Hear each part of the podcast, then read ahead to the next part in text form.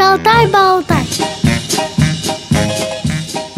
Здравствуйте, друзья! У микрофона Елена Колосенцева. Сегодня у меня в гостях Анна Шея, основатель студии арт-терапии «Само», и Александр Рунов, психолог и специалист этой же студии.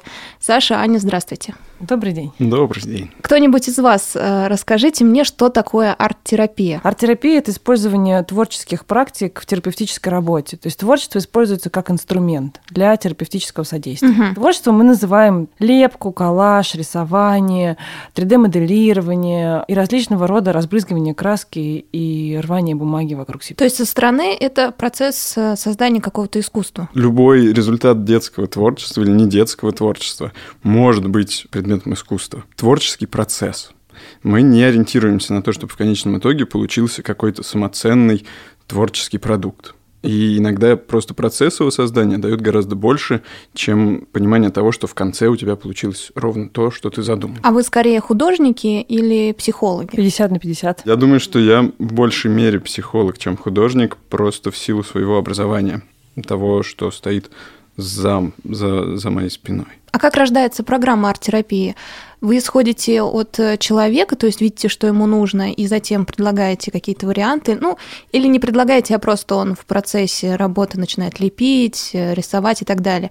Или э, это скорее просто художественный процесс самотекущийся, который приводит в итоге, вы знаете, к хорошим результатам. То есть какой-то цели изначально не ставится. Ну, это зависит про групповой процесс или про индивидуальный мы говорим. В групповом процессе мы сначала знакомимся с группой и даем ей какие-то нами изначально придуманные задания. Там, первые три, например, сессии. А потом уже нас ведет группа, то есть мы смотрим, какие необходимости, потребности, возможности, ограничения и запросы у группы. И уже, соответственно, это мы подбираем творческие практики. Также сама группа может формулировать для себя творческие задания. А в индивидуальной работе есть занятия, где мы даем задания и каким-то образом структурируем, не ограничиваем, а структурируем человека. А бывают занятия, и это важно бывает для клиента, когда он сам себе выбирает практику и сам ориентируется в материале, и сам учится с ним обращаться. Зависит от того, кто приходит. А как он может выбрать сам? Просто что ему нравится? Да, и, и всё, и- да? или с чем он умеет обращаться. То есть, если человек выбира- может выбирать постоянно то, с чем он умеет обращаться, в этом случае специалист это замечает и постепенно, ну не резко, а постепенно вводит все новые, новые, новые материалы для того, чтобы инструментарий человека расширить. Если расширяется инструментарий творческий, то расширяется инструментарий психологический. Это взаимосвязанный процесс. Мгм. А какие есть направления арт-терапии? Можно ли ее на что-то поделить? Арт-терапия бывает очень разной. Арт-терапия бывает как индивидуальной, так и групповой. То есть можно отталкиваться от этого, с кем идет занятие, с кем проходит арт-терапевтическая сессия. Ну и также от инструментария, от тех материалов, которыми мы пользуемся. Это все будет арт-терапией, но Например, арт-терапия, которая больше ориентирована на работу с какими-то тактильными материалами тем, из чего можно лепить или что можно трогать. Или же арт-терапия, но в рамках сессии больше используется красок, фломастеров, карандашей, мелков, чего-то еще. Так же, как существует несколько направлений в искусстве, просто по выбору материала. Точно так же арт-терапевтический процесс может строиться на выборе разных техник. Мне кажется, в России еще не привыкли к понятию арт-терапии, и здесь может быть две крайности. Одни будут думать, что это исключительно художественный процесс, не приводящий ни к каким результатам. Мы просто рисуем, лепим, нам интересно, весело, да, там стресс снимаем. И вторая точка зрения то, что это терапия, соответственно, ею занимаются только больные люди. То есть не надо изначально заболеть, не знаю, там что-то у меня с психикой и пойти на арт-терапию. Я думаю, не тот, не тот подход неправильный, да? Или Ну, я ошибаюсь? И, и тот, и другой, ну, ограниченным очень. То есть понятие, на самом деле, гораздо шире. Это даже наш какой-то девиз или, или слоган, как это сейчас называется, что любое занятие творчеством полезно, без сомнения, но не любое занятие творчеством является арт-терапией. В арт-терапии очень важен процесс именно осознавания того, что происходит в процессе творчества. То есть человек сам может прекрасно прийти домой, нарисовать картину, слепить э, скульптуру, э, что-то что поклеить, ему станет, например, легче. Но ему важно понимать, по какому принципу ему становится легче. Что, зачем, это- зачем это нужно делать? Чтобы в дальнейшем он не просто в ситуации стресса свой стресс снимал, а чтобы эти ситуации стресса просто не возникали. Вот это задача. Если человек понимает, по каким причинам ему каждый раз необходимо заниматься творчеством в стрессовой ситуации, именно что приводит его в стресс, какие еще другие инструменты у него есть для того, чтобы со стрессом справляться, эта стрессовая ситуация, скорее всего, не возникнет. И он сможет заниматься творчеством не потому, что он в стрессе, а потому, что ему просто кайфово. То есть это, это, наша задача. Получается исследование самого себя через искусство. То есть познание, почему меня взволновал тот или иной вот Да. факт, события в жизни и так да, далее. Да. Арт-терапия, она есть развивающая, есть клиническая. Скажем так, есть люди, у которых недостаточно ментальных возможностей в связи с какими-то диагнозами, в связи с какими-то ситуациями жизненными для осознавания, и для них арт-терапия, творческий процесс будет заключаться в том, чтобы просто альтернативно провести время и получить позитивный опыт времяпрепровождения. Также это возможность контакта между человеком и арт-терапевтом. То есть, например, дети с синдромом аутизма разной степени или синдромом Дауна тоже разной степени, для них возможность контакта с терапевтом и игровой ситуации гораздо более важна, чем осознавание того, что с ними происходит. Отличается занятие с детьми, я думаю, очень сильно от э, занятий с взрослыми арт-терапией. Да, да, конечно. Да нет, Дети взрослые- рулят. Взрослые, на самом деле, те же самые дети. А вот э, мне интересно, Аня звонит Саше и говорит, у тебя завтра группа. Ну, может, не так происходит, но примерно представим. Саша спрашивает, а кто, взрослые или дети? И Аня говорит, о, у тебя опять дети достались. Или, представляешь, дети достались. С какой эмоцией вы воспринимаете занятия с детьми? Занятия с детьми. Но у меня было, был такой период, что у меня было больше образовательно, то есть я учила, и у меня были э, взрослые, и я скучала по детям очень сильно. Они живы, э, живее. То есть для того, чтобы добраться до ребенка во взрослом, нужно сильно постараться. Потому что ребенок здоров, ребенок это здоровая часть человека. А дети, они сразу приходят здоровые.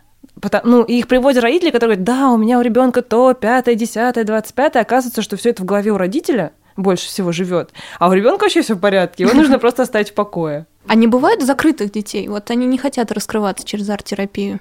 Ну, конечно, бывают. Бывают дети, которым вообще сложно выходить на контакт с кем-то. И это может быть вполне здоровый, вполне а- абсолютно нормальный ребенок, у которого просто нет такой потребности. Потому что, например, не наступило еще то время, когда для него общение с кем-то еще, кроме, например, родителей, станет актуальным. Такие дети тоже есть, но мы стараемся выстроить наш процесс таким образом, чтобы он был комфортным и интересным. Вот в случае с детьми достаточно много усилий уделяется тому, чтобы сделать этот процесс не только ресурсным, но еще и приятным. И само по себе достаточно привлекательно выглядит. Поэтому дети, как правило, стараются в этом участвовать. Мгм. Это интересно и красиво.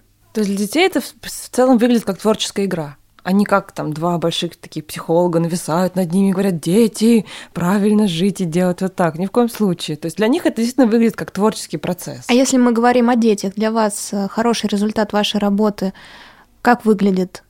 То есть, может быть, на примере какого-то ребенка, не называя да, имени и фамилии, расскажете, какой он к вам пришел и вот э, в течение работы какой был и какой стал.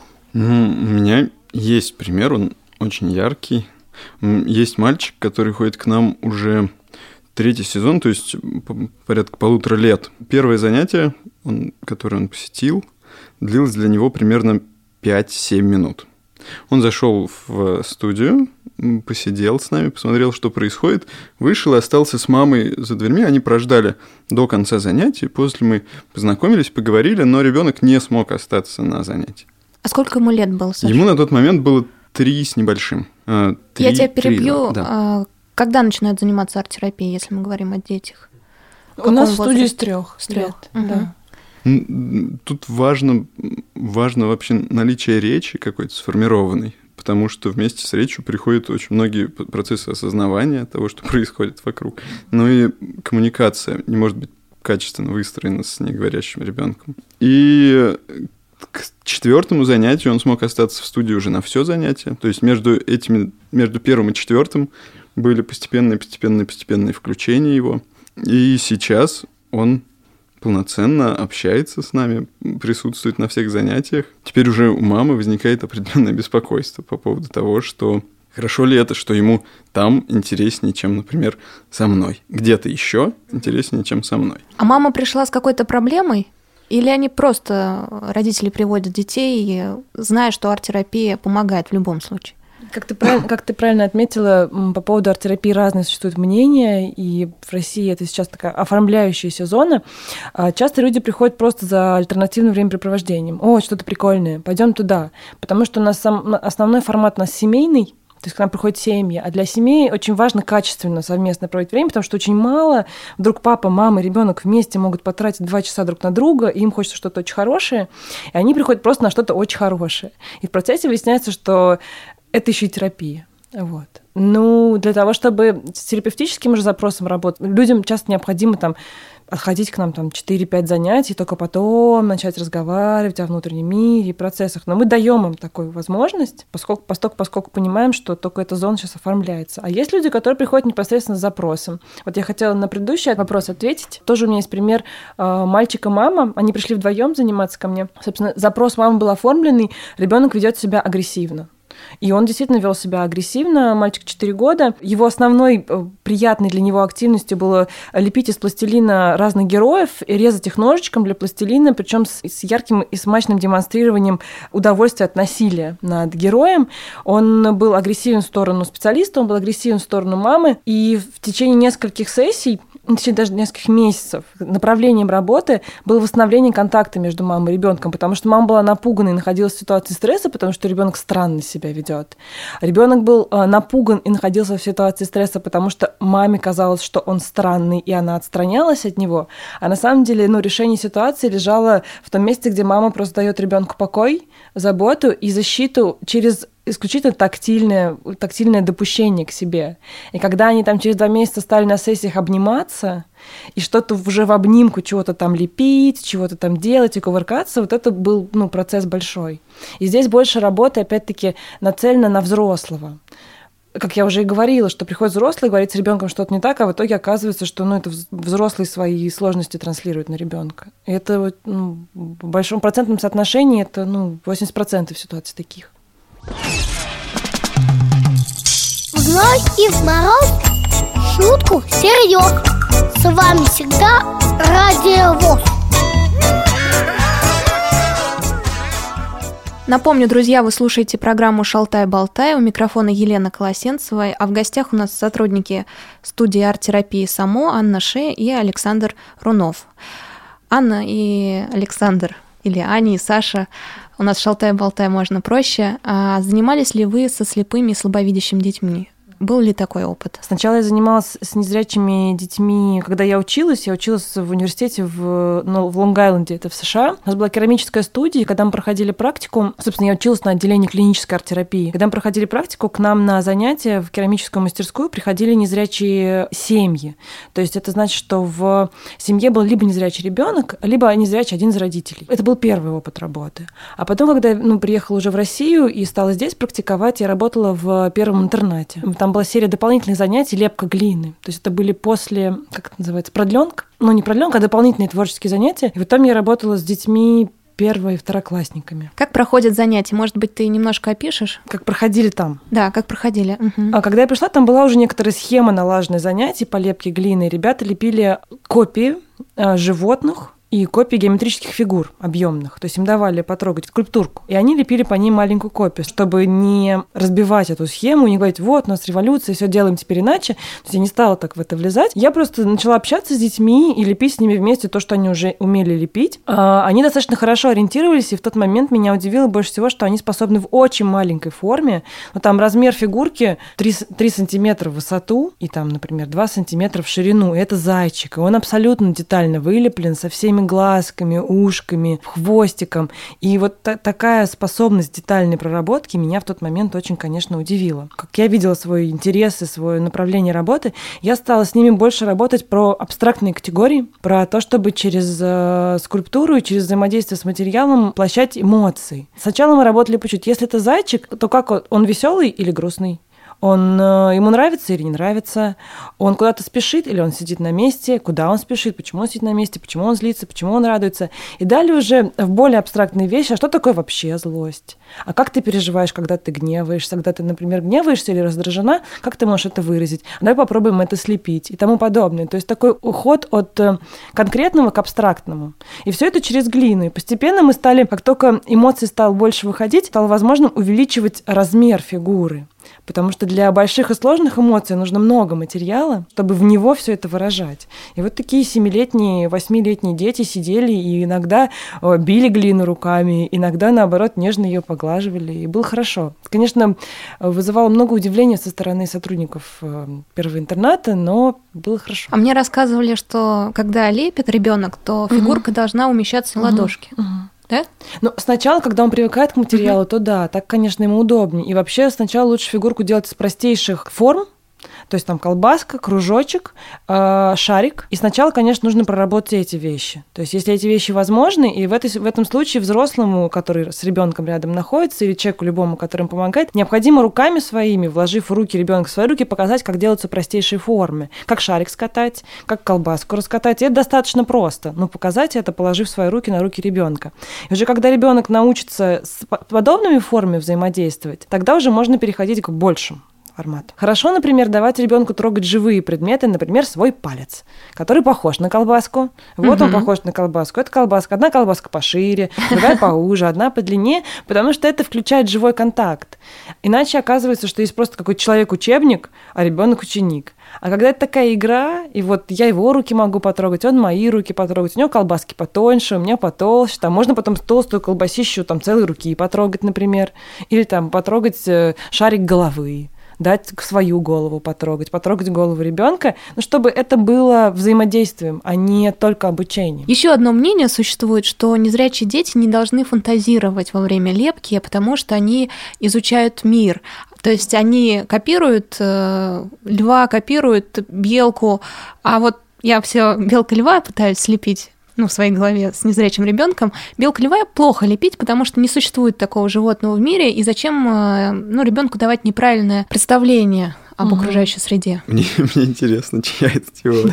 Это очень странная теория. Да? Процесс фантазирования, он абсолютно естественен для любого человека, вне зависимости от того, зрячий он или нет. Особенно фантазия важна для детского возраста, когда, собственно, детский ум наиболее открыт для фантазии. Еще нет социальных каких-то рамок, еще нет социальных стереотипов, которые эту фантазию будут убивать. И получается... Ну просто если мы хвост белки прицепим, допустим, к шее, то ребенок так и будет думать. Он же белку не сможет потрогать в ближайшие несколько там. Ну ладно, не белку, жирафа возьмем. Вот животное, которое мы не сможем потрогать, в принципе, я думаю, никто не трогал из нас угу. жирафа, мы все его видели. Он не сможет увидеть, но прицепит хвост жирафа к шее, к ноге, и будет представлять его таким образом. У ребенка в определенном возрасте уже формируется ощущение того, что есть на самом деле, а что является предметом его фантазий. И просто в норме обычно не происходит смешение фантазийного мира с миром реальным. То есть, несмотря на разного рода творческие проявления ребенка, у него остается ощущение того, что это моя фантазия, а это реальность. Мне кажется, здесь нужно разделить два процесса. Один процесс обучения. Угу. Ну, конечно, несомненно, детей, у которых есть ограничения по зрению, им необходимо давать возможность, э, ну, реальность этой жизни изучать и понимать, какова она, ну, материальная реальность. И это процесс обучения. А процесс, например, творческой игры или терапевтический процесс – это отдельный другой процесс, где можно поиграть, где можно реальность изменить, потому что настолько, насколько я могу прикрепить жирафу хвост к носу, настолько же я могу э, Э, посмотреть на свой гнев и нарисовать ему вместо опущенных таких уголков рта уголки рта поднятые вверх грубо говоря. То есть это сопоставимые вещи. Насколько я могу фантазировать, настолько я могу справляться с э, какими-то сложностями, которые у меня м, встречаются. Мне кажется, вот сложность как раз в том, что смешиваются два этих процесса. Образовательный и игровой. И что для меня было сложным моментом, и до сих пор у меня нет точной выработанной позиции в отношении этого. Когда я попала в первый школу-интернат, это прекрасное, хорошее место, где детям явно хорошо, и там работают очень искренние люди, которые, ну, и посвященные, и очень опытные. Есть там такие системы, ну, как бы кусочки в системе образования в этом интернате, которые явно связаны с тем, чтобы незрячих как можно ближе подвинуть к зрячим. Что априори означает, что незрячие какие-то недоделанные и зрячие. И это не так. Вот именно когда из этой концепции мы вылезаем, что незрячие – это какие-то немножко недоделанные зрячие, когда вот это мы забываем и понимаем, что вот это вот незрячие, а это зрячие, они разные и они полноценные. Потому что у зрячих настолько много своих других проблем, связанных с миром э, образов постоянно, которые перед ними мельтешат. И у незрячих есть своя куча каких-то сложностей, и это сопоставимые сложности. Никто из них не является более полноценным, скажем так. Это такая устоявшаяся в нашей голове, очень мощно пропитавшая нас концепция. Так вот, из незрячих детей не хочется делать каких-то приближенных к зрячим. У них полно своих удивительных абсолютно возможностей и каких-то удивительных талантов. А если мы говорим о таких детях, то чем лучше всего заниматься? Кроме лепки еще есть какие-то терапии? Да, например, я, я бы занималась с ними голосом определенно. Потому что удивительное свойство слуха у них есть, конечно же. И, наверное, я бы занималась каким-то образом... А есть такая практика, называется мягкая школа. А, может быть, вот родителям, которые этот эфир услышат, тоже это будет интересно. Это мягкая школа — это взаимодействие родителя и ребенка в движении. Но там всегда присутствует контакт телесный родителя и ребенка, то есть они не разлепляются. То есть они слепляются, и родитель всегда, ну, либо родитель ведет ребенка в движении, либо ребенок ведет родителя. И мне кажется, что такая вот тактильное такое исследование тел, тел друг друга очень важно для детей. Но это там, это практики, которые можно делать там с дошкольниками точно, абсолютно. С дошкольниками, может быть, посложнее будет, но с дошкольниками точно. Вот если родители, ну, можно в интернете просто забить «мягкая школа». Готова ли студия само взять э, несколько детей, может быть, группу, а может быть, провести индивидуальные занятия а если мы говорим о слабовидящих и незрячих детках? Да, студия да, с удовольствием. Готова. готова, конечно, очень готовы очень готовы, и это очень важно и интересно для нас. И, и нам бы хотелось создать, конечно, в итоге группу интеграционную, где дети есть зрячие и незрячие. Это будет прекрасным форматом, и с нашей стороны мы как бы в эту сторону делаем шаги. Насколько мы сейчас э, продвигаемся в сторону незрячего сообщества, оказывается, что есть много людей, которые какие-то неприятные вещи предлагают, и не всегда родители и дети соглашаются, и хочется нам, конечно, в этом отношении какой-то лимит доверия заработать. Ну, это было бы, ну, правильно, и мы готовы поэтому делать какие-то пробные вещи сначала, сразу не запихивать и не предлагать людям какие-то долгие, там, долгоиграющие проекты, а просто сначала просто хотя бы познакомиться. И мы очень приглашаем знакомиться. Как найти студию само? Ну, можно в интернете посмотреть студию угу. само, а да, мы... она вполне, вполне ищется в поисковиках. У нас есть еще группа в Фейсбуке, которая живет активнейшей жизнью. selfstudio.ru наш сайт. И мы находимся? Мы находимся в Музее современного искусства «Гараж». Это в парке Горького очень легко найти там удобно вез... добраться? Да, удобно добраться. И те процессы, которые мы делаем сейчас для незрячих, мы делаем совместно с Музеем современного искусства «Гараж», мы даже готовы ассистировать в доставке людей на место. Если это будет ну, организованный процесс, и заранее мы будем об этом знать. У нас есть э, традиция в «Шалтае-болтае». Я гостей прошу э, подвести итог, сказать самое главное, такое выжимку по теме для родителей незрячих детей. Ну, я хочу сказать, что время дружить время нам знакомиться и, ну, и узнавать друг друга просто. Все одинаковые и все разные одновременно. И время просто всем этим разным одинаковым дружить. Не смогу сказать лучше. Спасибо большое, Саша и Аня, что заглянули к нам. Спасибо вам большое, что пригласили. Спасибо. Да, спасибо. До новых встреч. Напомню, что у нас были в гостях Александр Рунов, психолог и специалист студии арт-терапии «Само», и Анна Шей, основатель этой студии. С вами была Елена Колосенцева, звукорежиссер Олеся Синяк. До встречи в программе «Шалтай-болтай». Тутти-фрутти.